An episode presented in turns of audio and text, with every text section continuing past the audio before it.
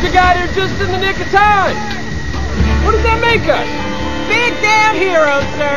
Ain't we just?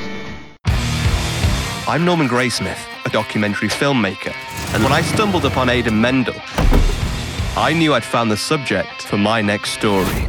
You said you had something to tell me. We're gonna start a family. Wow. Like Charles Manson. Wake up, we're on. I'm stuck. Stuck to the f- car.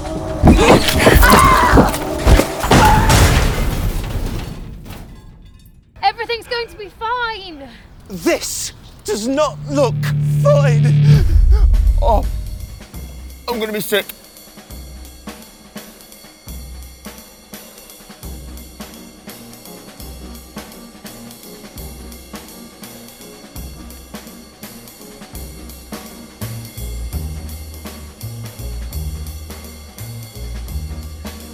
Hello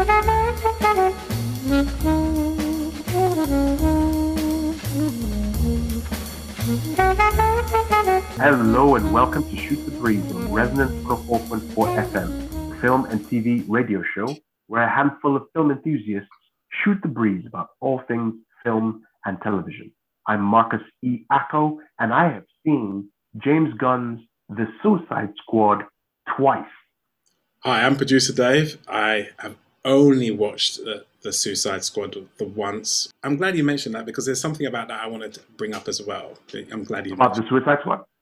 Sorry? About this. Well, it was a comment that um, Michael made. Okay, Michael Maria. Yeah. Yeah, Michael. It, it resonated with me. It stuck in my head, and he said it was the best thing that he'd ever seen Idris Elba in.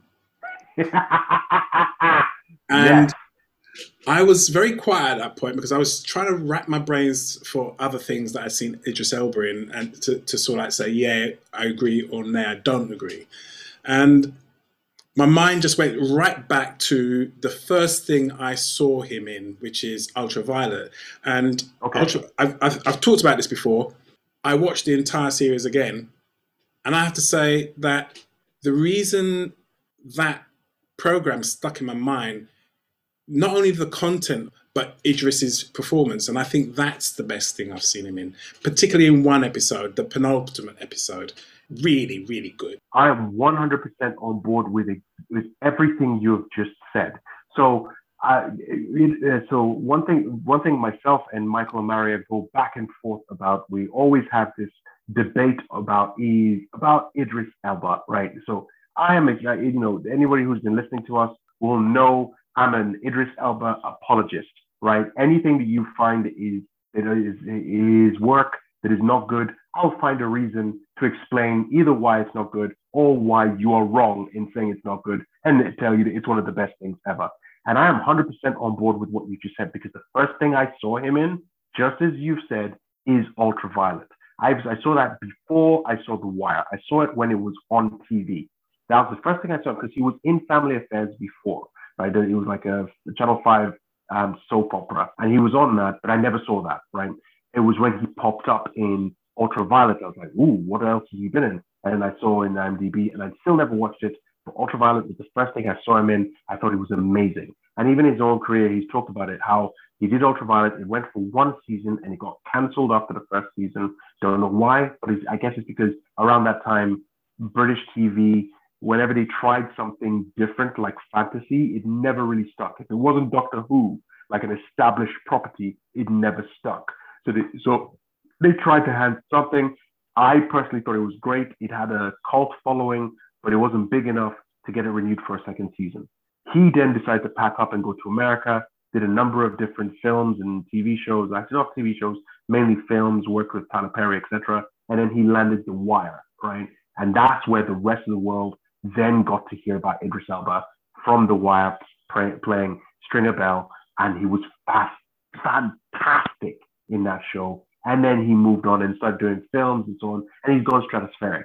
Um, and, and so, you know, I personally think Michael Amaria is just being a contrarian. He will disagree with me on that, naturally, but you know, we always have this back and forth about it. And I, I, I, I was really, I was like, you know what? After we watched um, uh, the Suicide Squad with Idris Elba playing Bloodsport, And I, that stuck with me as well. Just as he said, that's the best thing he's seen Idris Elba in in a long time. I'm like, there you go. You're listening to Shoot the Breeze on Resonance 104.4 FM. I'm Marcus E. Acko. I'm producer Dave. Uh, we have a bumper show today. We're just going to catch up on a number of things. Um, I, we, I do want to talk about one thing in particular, kind of connected to Idris Elba, and we'll, we'll talk about that in just a couple of minutes. Um, but later on in the show, we're going to have interviews with Conor Boru and Dom Lenoir, who are talking about their fantastic film, uh, uh, When the Screaming Starts. We're also going to talk to Mitch Tolliday, who is currently in post production uh, of, of his film Murder Ballad, which is sort of an expansion on his short film, Everything is Going to Be Fine. That's the, the name of the short. He's expanded into Murder Ballad. So we're going to talk to the two of them, although the three of them, about their own projects later on. Uh, but before then, let's jump into film and TV news.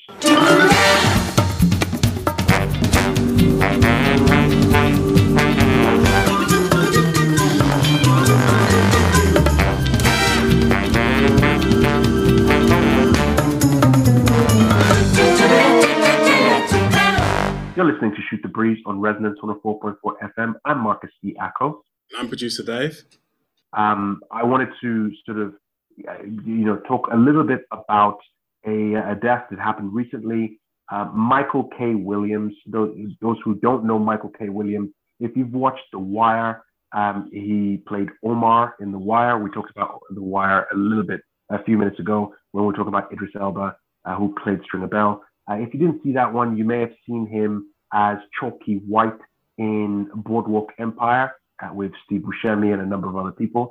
Uh, if you didn't see that, you may have seen uh, Lovecraft Country, which played recently, uh, and he's on that as well. He got nominated for an Emmy on that, but he's also been in a whole number of other things. You've seen him around as a as he's a he's a very prolific character actor. He's popped up in a number of different films as well. You always see him pop up. Um, he's he's uh, he was black actor with a massive scar across his face, um, and he's very talented. Every time he popped up, I always like, yay, that's that's Omar. Unfortunately, he passed away uh, sometime this week um, at the age of 54, if I'm not mistaken. Um, and it it hit it hit me hard because Michael K. Williams, fantastic actor, just and from what everybody else talks about, you know, he, very few people have bad things to say about him, um, but he's just he's a terrific force on screen. Whenever he popped up, every word he spoke was 100% believable. He played such diverse characters as well. He brought he brought such it's a weird thing to put, and I'll explain why I'm saying it. He brought such diversity to the role that he played anyway. Every role that he played, he made that role a kaleidoscope of emotions and character, character levels within each character. Just giving a typical example with Omar, for example, um, is one of the first, if not only, portrayals of a homosexual gangster in in any TV show, film that I've watched, where they're not treated as a joke or they're not treated as a weakling or you know that he's weak because of his sexuality. If anything, it's just his, his sexuality just added that extra layer to his character because he is just he, he just when they say three dimensional character, they say three dimensional characters. It, it's an understatement just to say it. He brings such finesse, such multi-layered approach to the character of Omar. Just as an example, um, Chalky White from Boardwalk Empire. If anything, I loved what he did with Chalky White for the first few seasons. The last season of Chalky White uh, of um, of um, Boardwalk Empire, I thought, but again, not his fault. It's the writing, in my opinion. I think they did the character of Chalky White a disservice. I, and then his performance in Lovecraft Country, I thought was just phenomenal. Again, he plays a he plays such a despicable character to begin with and then you see why he's that way, and there's an evolution that comes with the character until the very last episode of his life. Mind blowing with the way he, and it's all in his portrayal of the character. So I just wanted to use this opportunity to just say, rest in peace, Michael K. Williams. You uh, were taken away way too soon. I, I, I, there's nothing that you. What can you say to someone who's grieving at this point? I don't. I personally don't know what I can say. All I would say is, uh, all I can say now is, rest in peace, Michael K. Williams. My life has been better knowing that you existed and seeing the work and the art that you created. And I know I'm not the only one who were touched by your performance and are just as sad as I am, but we'll always cherish your work and your art will always remain with us. Rest in peace, Michael K. Williams. You're listening to Shoot the Breeze on Resonance 104.4 FM.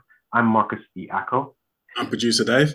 And producer Dave, just before we began the show, you mentioned a uh, documentary series that you had started watching, and I said that I started watching it as well. Obviously, our listeners haven't heard any of any of that conversation, so please tell us what is the documentary series that you uh, found and you started watching?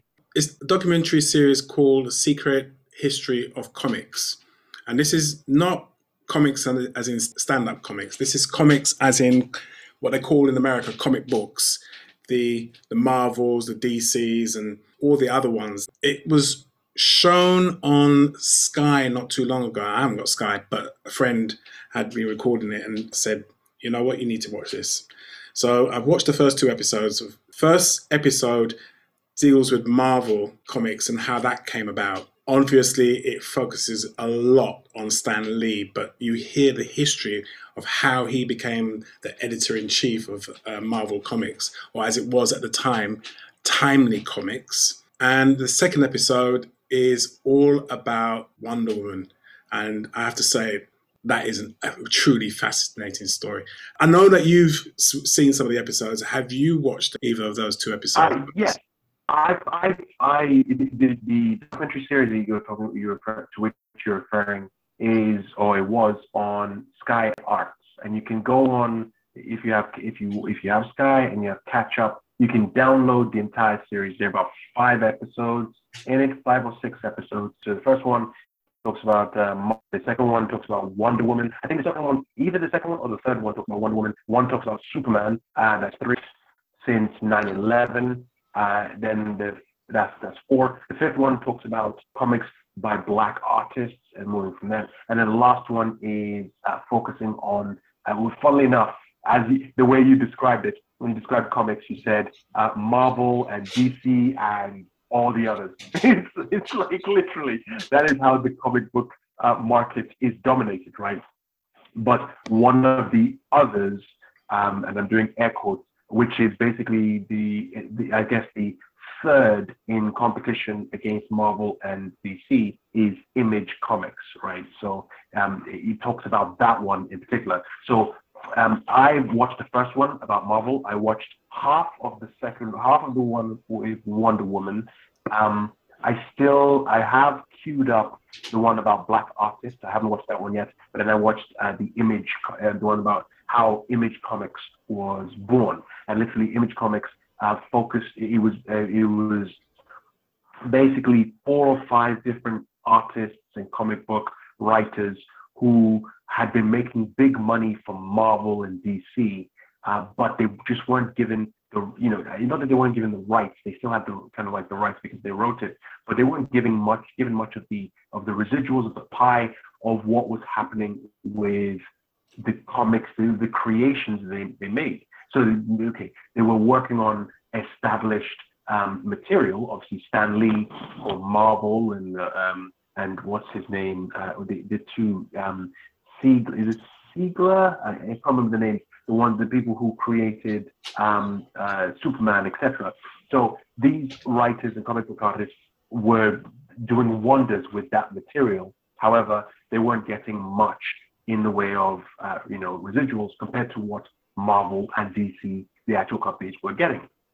So they just basically said, you know what, we're going to start our own. We're going to go in, in competition, and that was where Im- that's how Image Comics was born. And if I'm not mistaken, I think Image Comics is what then um, spawned. I to say spawned Spawn, for example, right? So the the the, the comic book Spawn, um, and, you know, the the, the, the character from hell, the assassin who gets killed, goes to hell, becomes the hell spawn and comes back and so on and so forth. He's from Image Comics.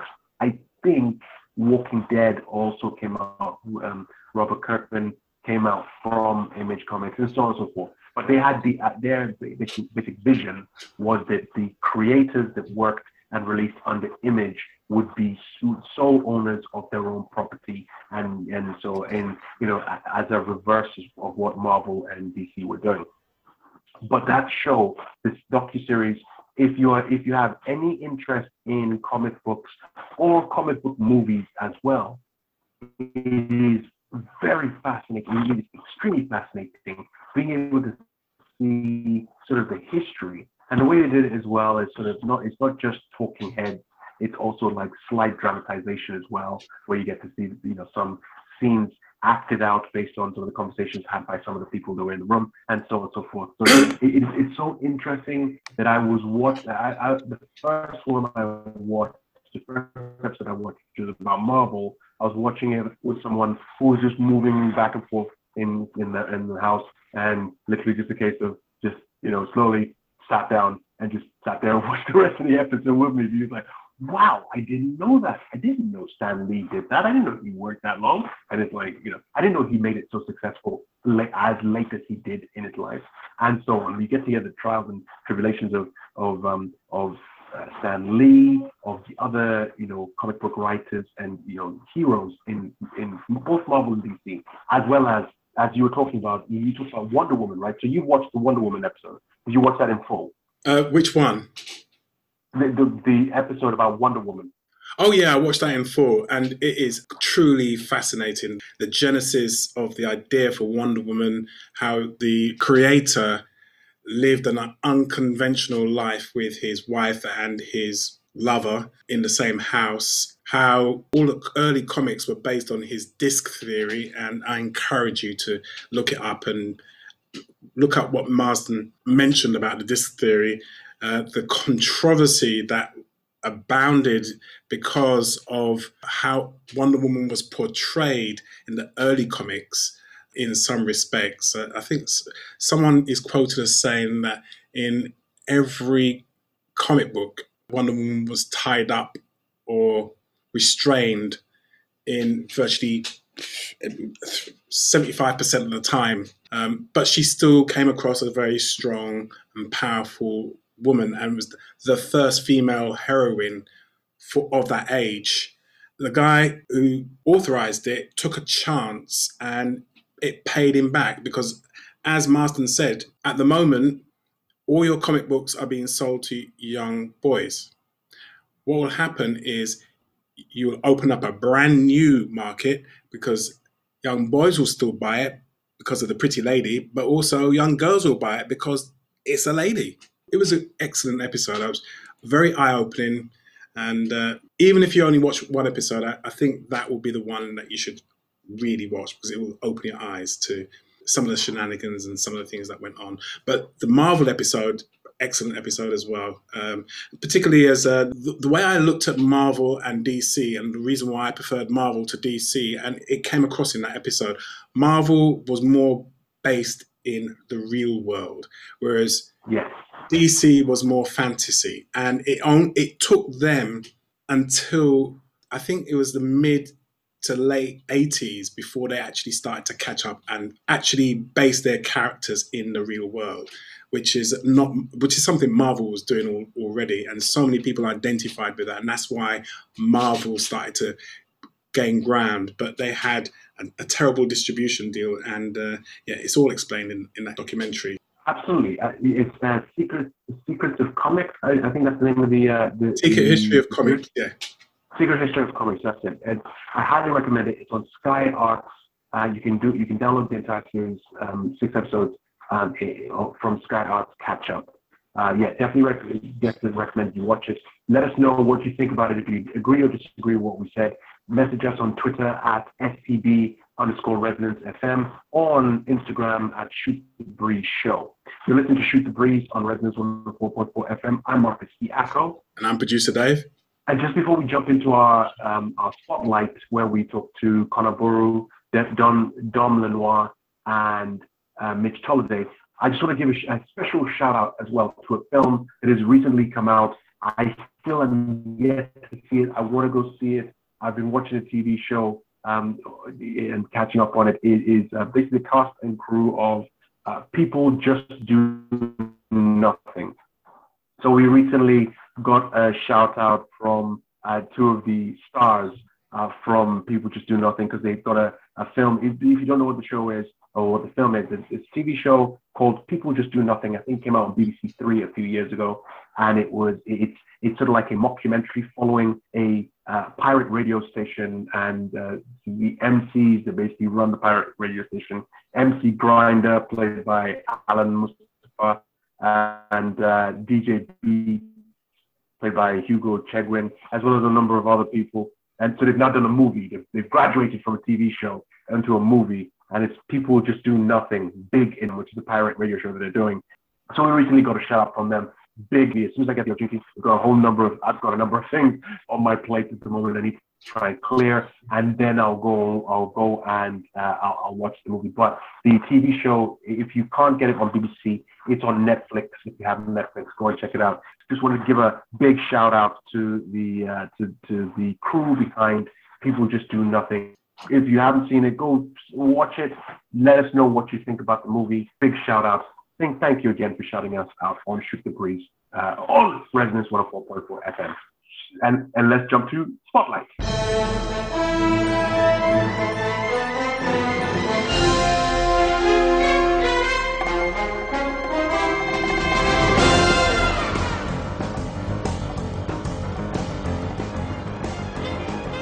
You're listening to Shoot the Breeze on Resonance 104.4 FM. I'm Marcus E. Acko. And I'm producer Dave and we're joined by the director and the producer of this film that we've been tracking since it was since they were shooting it. We were lucky to be invited. It's been the it's been the, it was the first where we've gone and done an episode on the set of the film when the screaming starts. Uh, so we've been tracking it from then to now, where it is actually getting its its uh, debut screening. So let's start off uh, by meeting some of the some of the stars, the the the sparks, the the you know engines behind this particular movie. We'll start off with the director, then we'll move to the producer. Please tell us your name and uh, yeah, then you introduce the next person. Yeah, for sure. So um, I'm Conor Boru. I'm the director, co-writer, and also a producer on When the Screaming Starts. And this handsome chap is uh, Dom Lenoir. I'll let you do the rest. Well, there's not much else to do. I'm, I'm a producer on it.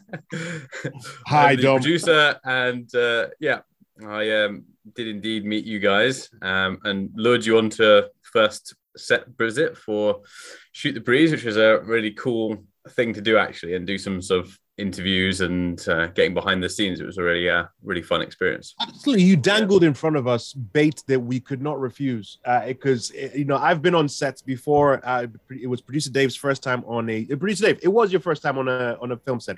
Right? Yeah, that was the first time being shouted at for making noise. Yes.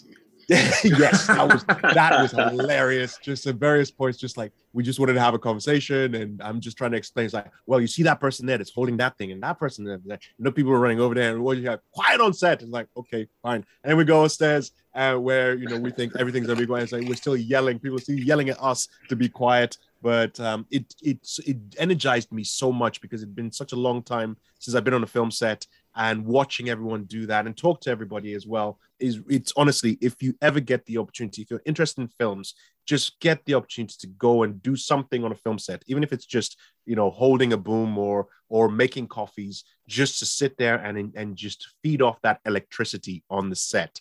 Now i'll stop rambling about that. I'll jump to uh, to the to the writer director producer to tell us what is when the screaming starts when the Screamer starts is a mockumentary. It's following the journey of an aspiring serial killer. That's he's played by Ed Hartland. And we also have a Louis Theroux type journalist who's following Aidan on his journey, trying to capture him in his quest to become this infamous serial killer. And that's uh, Jared, Jared Rogers who plays that role and Ed Hartland is uh, is a co-writer on the project as well. When we were when we last uh, talked about the project, when we were on set, we spoke with him as well as yourself. Uh, so tell, tell, us, how did you get? Uh, how did you uh, become part of when the screaming starts? I'd been working with Ed and Jared for a long, long time. Uh, we all met at drama school, and we've been putting on loads of different productions ever since. Everything from plays, short films, sketches. So we'd always been working together. We've been wanting to make a feature for a long, long time, but we just never had that script that was a good enough and b feasible within our budgets and you know limitations that we had. Um, so yeah, Ed presented this this idea to me. It's something we discussed years before as a very simple seed of an idea, and Ed actually went away.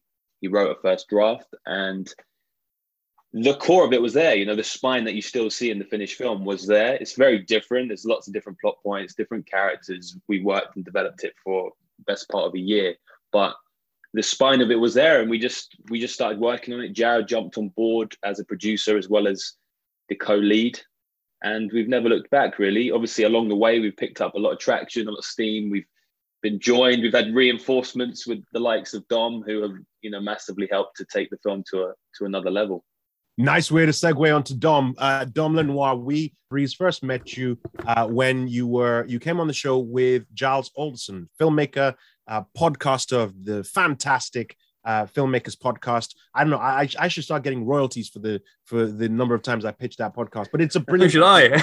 Uh, yeah, it's a brilliant podcast. If you're if you're interested in in, in getting into filmmaking, absolutely. Even if you're in filmmaking, just listen to that podcast. He gets some fascinating guests on there. So the two of you came on our show to talk about your uh, make make your film uh, program, which was basically encouraging uh, you know aspiring filmmakers to get up and make their film. Uh, and then you then told us about when the screaming starts. So what actually attracted you to jump on the the project when the screaming starts? I think it started off, uh, you know, as I as I mentioned before, I've um, Connor sort of come on um, some of my we came on my film course uh, that I ran a while ago, and he's come to the the film events. I mean, this is a good example of networking sort of working, networking. Um, so, so I mean, basically, like it started off as I mean, my, my my sort of my sort of thoughts are, you know, wherever stage you're at in the industry, if you're in a position to help, you should help, uh, and you can either be a gatekeeper or you can be a gate opener. And obviously, then the question comes down to you know whether you want to open up your connections to the people because of their attitudes and also because of the quality of, of what they're doing so you know connor sort of passed those tests uh, with the project. There were projects that he'd brought to me where I, I, didn't think that they were you know particularly in great shape the scripts or they weren't necessarily as original as they could be. Um, but this one this one was good. Um, and it just started off as advice um, initially like providing insights connecting with him with some people that i, I sort of trusted and, and were good like lucinda um, and just sort of putting the pieces together in terms of helping him, you know, build build the project. And um, you know, he started to go off on his own. And and you know, the other thing is, if you're if you're working with people, you've you've got to have proactivity, and they've they've got to be doing some stuff themselves. You can't expect a, a producer to come on and do everything.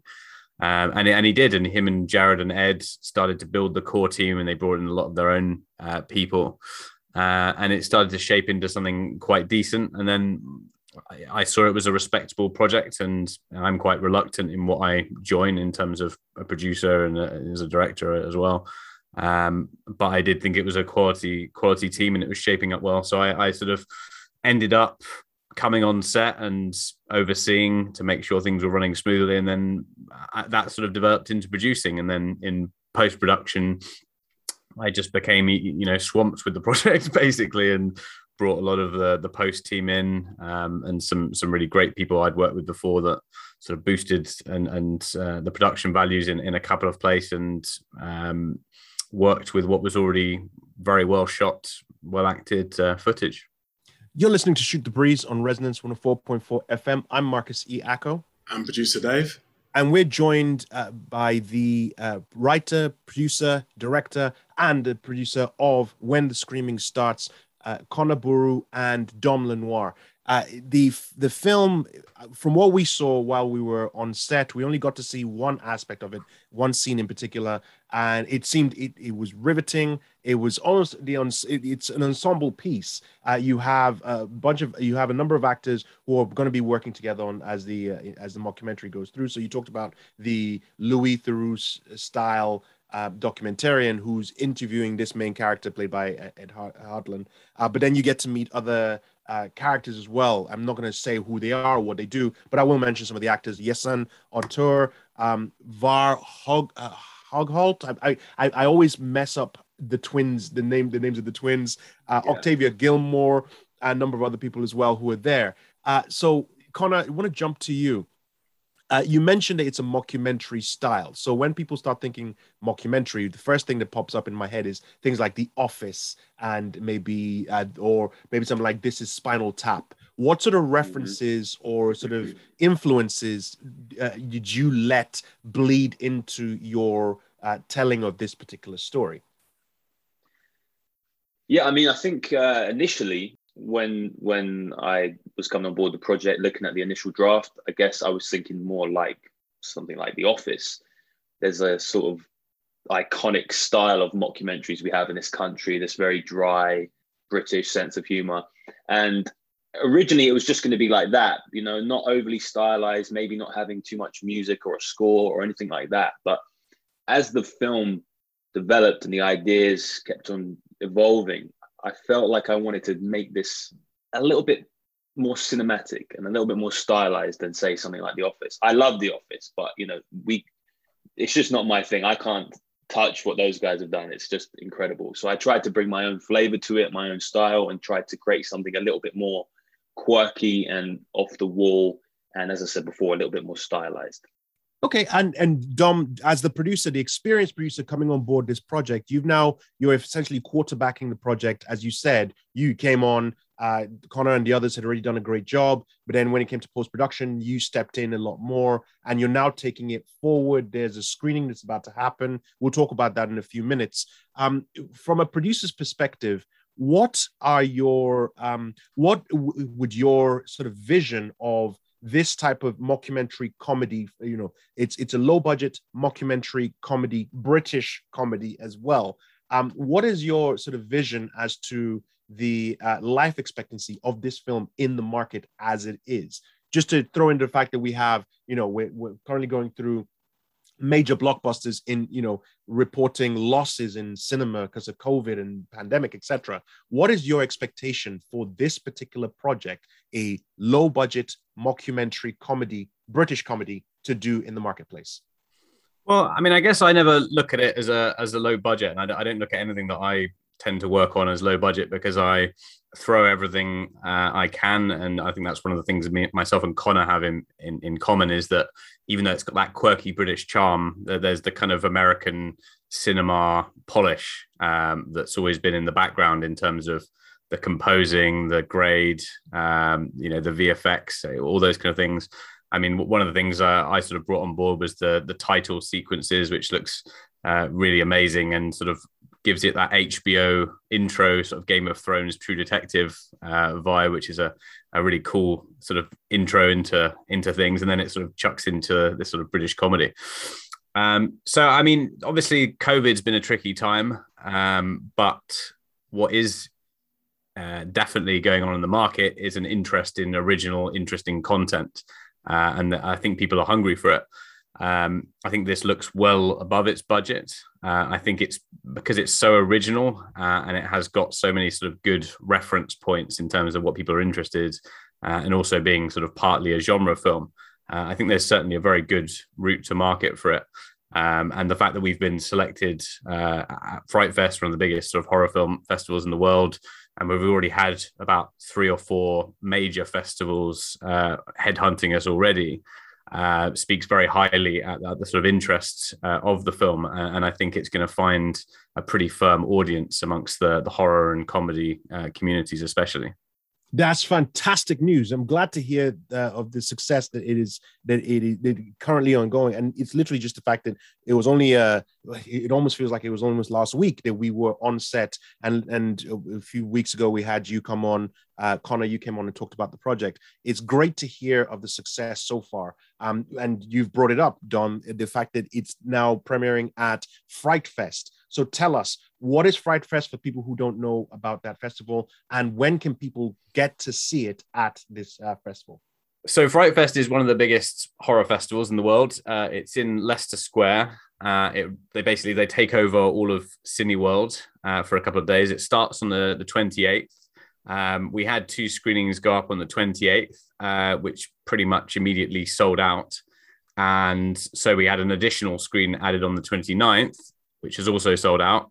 Uh, so, so, so watching the film is a little bit tricky uh, right now because of the the demand but we are planning to have various other festival screenings sort of coming up. And as the festival run, as the initial sort of first half of the festival run sort of starts to um, get stuck in, obviously distributions on the cards, and, and we're sort of looking at a wider release so everyone can get their eyes on the film. That's fantastic. More fantastic news: the fact that you you already sold out uh, at uh, Fright Fest, and then you're adding more nights. Conor, am I Conor? Am I right in uh, saying this is your first feature film? Is that correct? Yeah, that's right. That's so, right. how, what what does it feel like to have your first picture actually sell out at a film festival to the point where you have to add more and more screenings uh, you know it's your first project when at the moment again talking about covid there are major blockbusters that are not doing that well that are basically losing money you on the other hand already making bucks with your i say making bucks but you know at the film festival uh, with your first with your debut feature yeah i mean i'm over the moon to be honest it's it's been a long road as you guys said, you've been there from from the start. You've been on set. You've seen it. It's um, it's been tricky, especially with you know the whole pandemic thing going on in the background. It's, it's not been easy to navigate in in these times. It's never easy to make a feature film, uh, especially an independent one. So to finally get to this point where we finished it and to play at such a an iconic festival, I mean, I think we're all thrilled Fright Fest was our number one festival in the UK. You know, it's in our home city. It's in London. So we're just we're just so chuffed and so grateful, and we're we're really really excited to be able to share it with people. I haven't been to the cinema, I don't think, for well at least a year and a half. Yeah, because everyone is it's that whole fear of actually going out there and you know sitting in a in a dark room with a whole bunch of strangers um, the whole mixing with masks and everything else. It is it, it it started to lift gradually, and I'm glad to hear that. I've I have been one person who's been scared about going back to cinema, but in the last couple of weeks, I've been to the cinema three times, which is great. So I'm I'm, I'm, I'm hoping that more and more continues. And the moment when uh, the screaming starts hits the cinemas, I'm going to be one of the first people there watching it as well because I definitely want to. I, I definitely want to see this film in the big screen because it from where from what we saw, it's it, it looks amazing. It's um, the acting talent on there is great, and you know we want to we want to champion independent uh, cinema, especially British independent cinema, as best as we can. You're listening to Shoot the Breeze on Resonance 104.4 FM. I'm Marcus E. Acko. And I'm producer Dave. Um, just want to ask, will you be doing a Q&A when you do the premiere next week? We will. We'll be doing three. Three oh. Q and A's. Okay. Uh, because yeah. for each night at Fright Fest. So it'll be sort of well, in, introing and jumping from one one to the other. There'll be a, a main Q and A on the first one, a, a, smaller one on the second screening as we sort of run from one to the other, and then on the Sunday there'll be a full Q and A again. Yeah, there's two screenings that are running almost simultaneously. They're slightly mm. staggered. I think one's at eight forty-five, and the next one, I believe, is at nine fifteen. So it gives you that time to do the Q and A for each one at the end. So just to check, so I, obviously it's at Fright Fest at the moment. Ha, have you secured a distribution deal yet, or is the plan to basically hit Fright Fest? And as you said, you mentioned earlier that a number of other prestigious film festivals are sort of headhunting you. Have you already secured that distribution deal, or are you looking at the festivals to do that for you? Dom, I'll throw mm. that question to you. Yeah, no, I mean uh, the plan has always been to to use Fright Fest and, and not make any decisions until afterwards. Um, we've already had interest from various parties uh, on distribution, but we've kind of thrown everything uh, into the the PR and uh, you know the actual screening itself, uh, and we're kind of going to enjoy that. Um, and, and, we've got a couple, a couple of other festivals going up through the winter, but we are going to be speaking more more seriously to distribution and considering all of our options before uh, jumping into anything.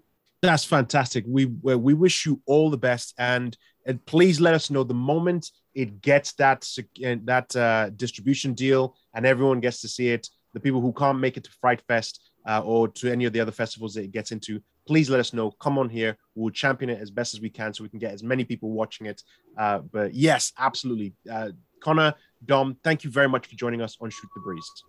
And that was our conversation with the director and producer of When the Screaming uh, Starts, Conor Boru and Dom Lenoir. Uh, I can't wait to watch that film. I'm definitely looking forward to to seeing it. Yes, we're definitely we're going to reach out to Dom Lenoir and Boru and pester them so they can at least either send us copies or at least invite us to another screening of it. Uh, you're listening to Shoot the Breeze on Resonance 104.4 FM. Let's jump to Spotlight number two.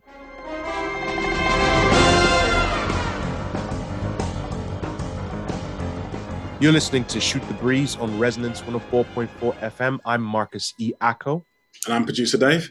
And we're joined this week uh, by outside. I'm happy to call him a friend of the show. He might not think the same thing, but he's a friend of the show. He's been on a number of times. Remember him from way back when, when we sat in and we talked about uh, everything.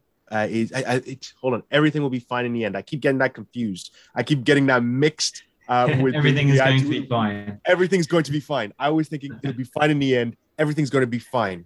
Anyway, uh, it's a wonderful short back in the day. He's now extended it into a feature film called Murder Ballads. Please introduce yourself and tell us what is Murder Ballads all about. Sure thing. Well, yeah. So my name's Mitch Tolday. I'm writer, director, producer of uh, the new independent dark comedy Murder Ballads. Murder Ballads is six interconnecting stories that tell the rapid rise and violent fall of rock band Stack of Corpses, and their uh, the escapades they get up to in willing in wanting to do anything to become number one. That's the short film that we were get introduced to this group um, for in Everything's Going to Be Fine.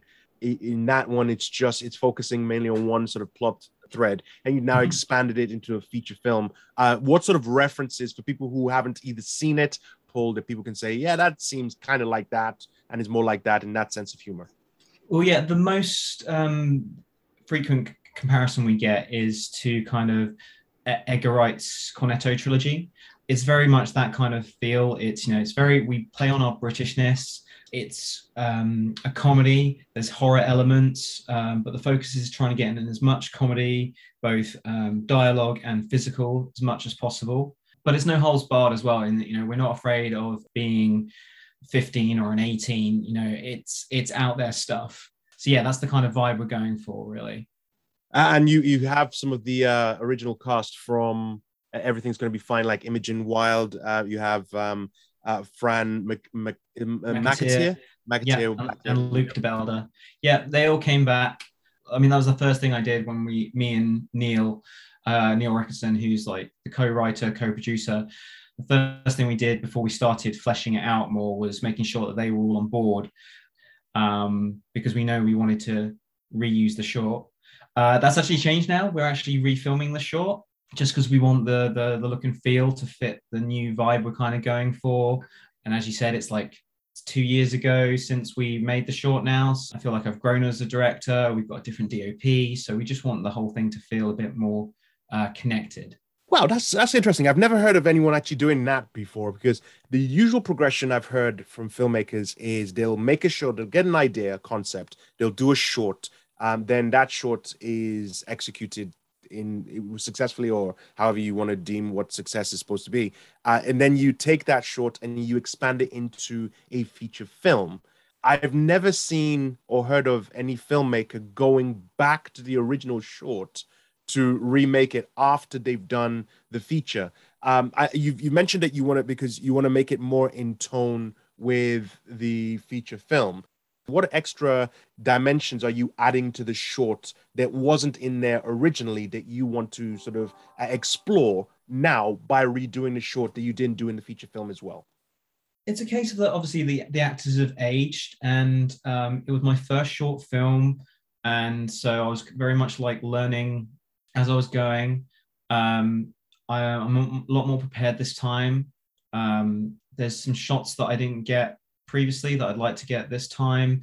Also just to make it fit into the overall film better there's some slight plot tweaks that we've made just so everything is a little bit more plausible. Um, the, the short was like based around a very strong idea of, of you know this was three band men- members after a car crash and they couldn't get away from the car and there's a very uh, spoilery thing um, that keeps them there. And we just feel with the the feature, it's it's not about that. The short's going to be like the fifth track, as we call them, within the film, and so we already know these characters. So there's not the same reveal. Uh, it was very much like, oh, it was a reveal that it was a band. It was a reveal of each character as we went along. That's no longer necessary because we've already had four stories with these characters, and so you just need to approach the short differently for it to fit in the feature a lot better. Oh, I see. So you're so part. So in, in essentially, essentially, you're erasing what came before that short that came before. You are erasing that completely. You're doing a new short that is now packaged as part of Murder Ballads, and it's now a new story being told as part of Murder Ballads. But what came before, which was everything's going to be fine, is now sort of like erased from the timeline. Is this new short still going to be called Everything's Going to Be Fine, and it just it's a, with a different sort of focus?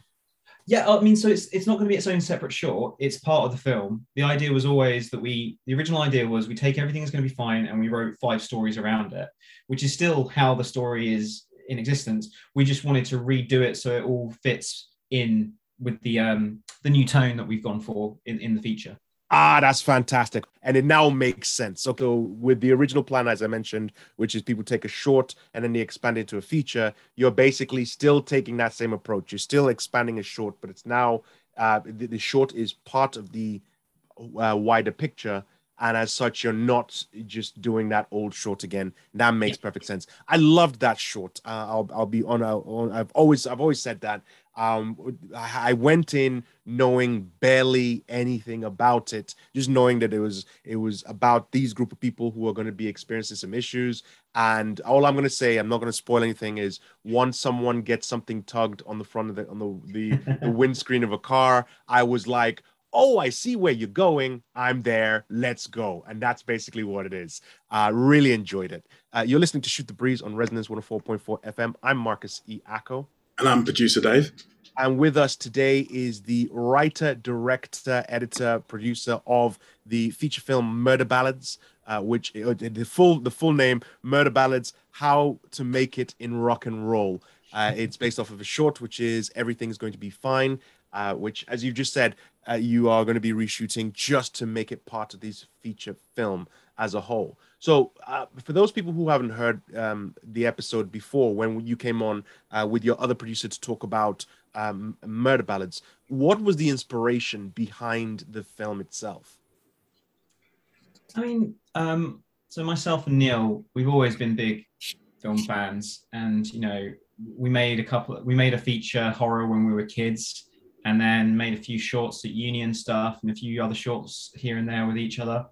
Um, but it was more that we just had this idea. We, you know, we we did the short because we wanted to make a film. We wanted to be something that we we wanted to pick up again, and we just really enjoyed the experience. We really enjoyed the actors. Really enjoyed the characters that we created, and so we wanted to push this further.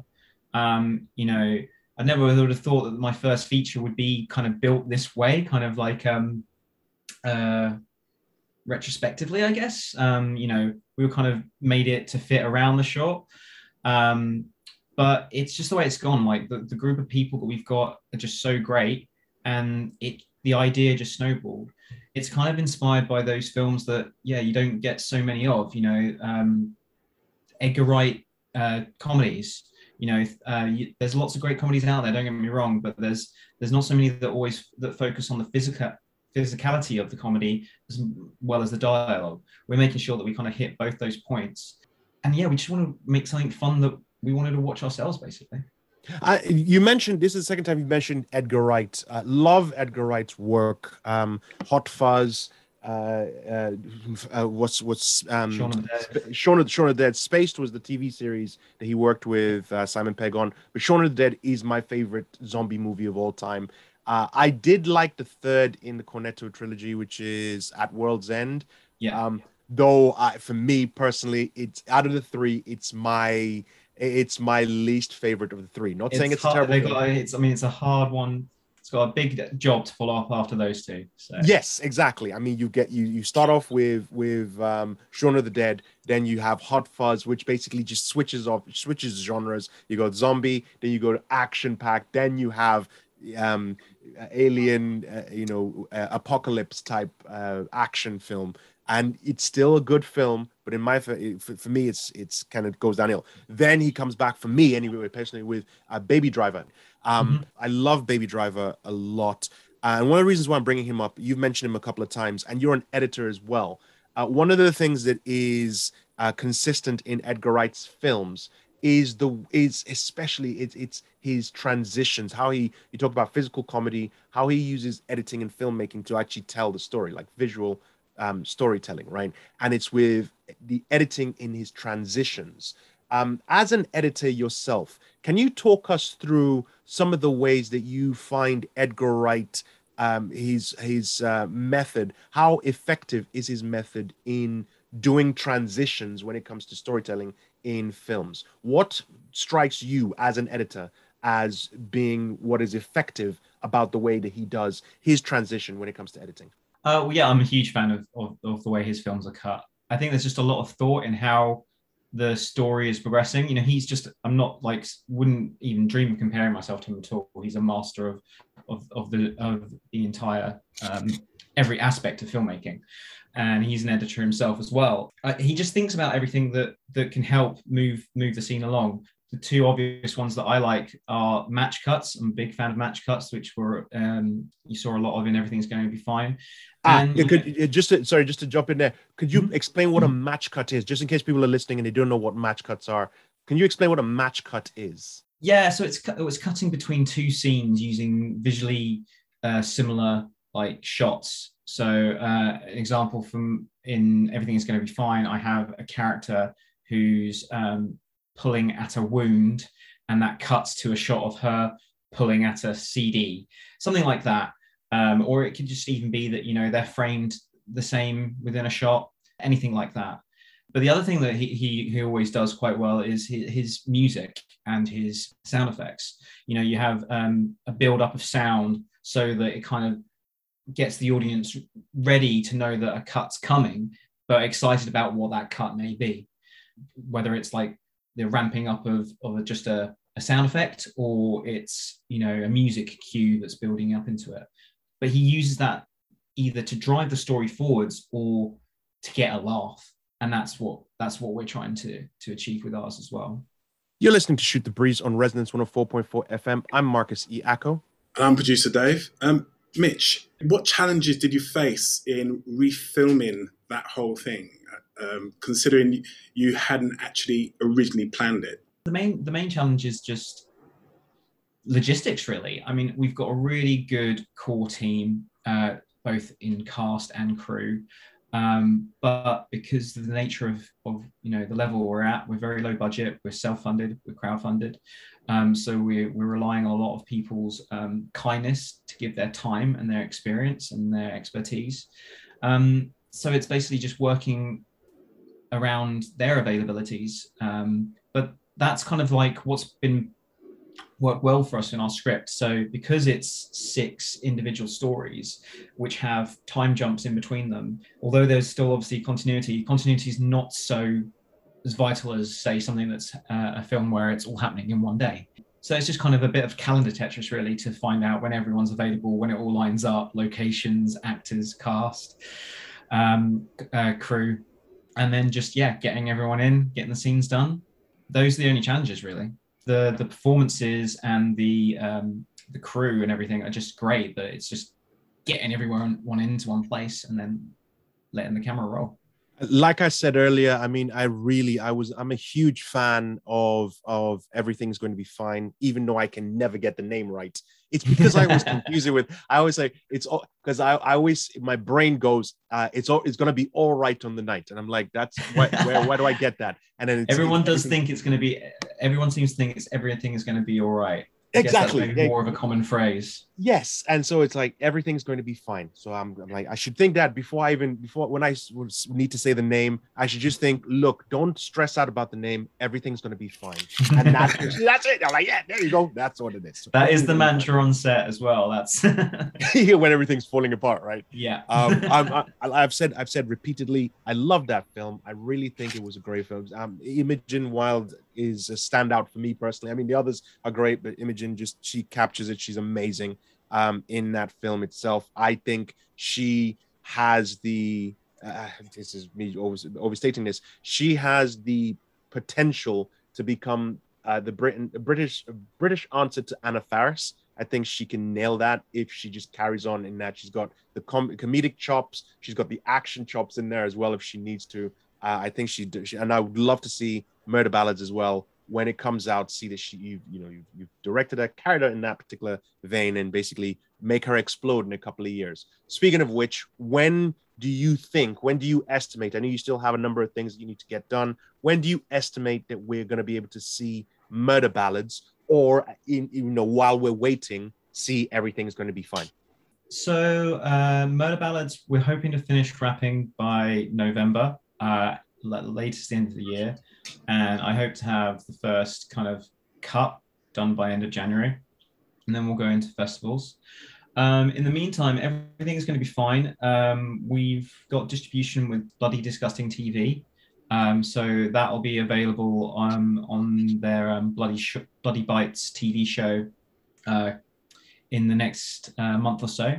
But other than that, I think we're keeping it on a short leash because um, you know it's such a part, um, a big part of the feature. I mean, there are there are significant differences now, but that's where it will be for the next year or two. And then when Murder Ballads is to be released, it will we'll be pulling it back down.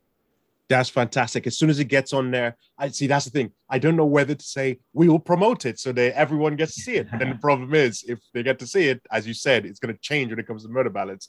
Um, but you know what? I still think we sh- we should when it comes out, uh, you should tell us the details, give us the links. We'll push it out to as many people as possible so they can watch the short, know how great the short is, and just expect that when Murder Ballads comes out, they need to purge everything's going to be fine from their memories so that they can go and enjoy murder ballads in its in, in its entirety and in its in, its uniqueness and just forget that anything came before.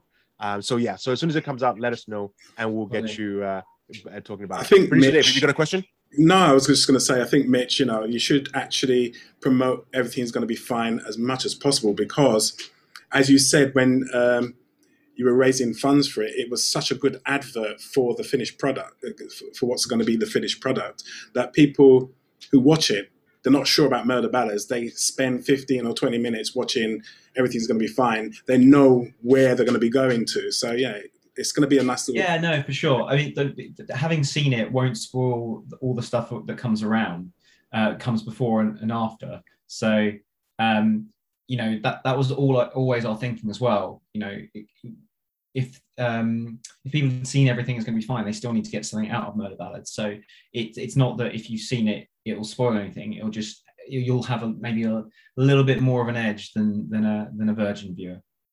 That's true. And also you'll get you also have people who will love everything's going to be fine and not so and not so much murder ballads and vice versa. They don't like uh, everything's going to be fine, but they love murder ballads. And then you have people who like me, I assume I'm going to fall into both camps where you're going to love both everything's going to be fine and murder ballads. So uh, yeah, we'll try and get as many people watching it as possible.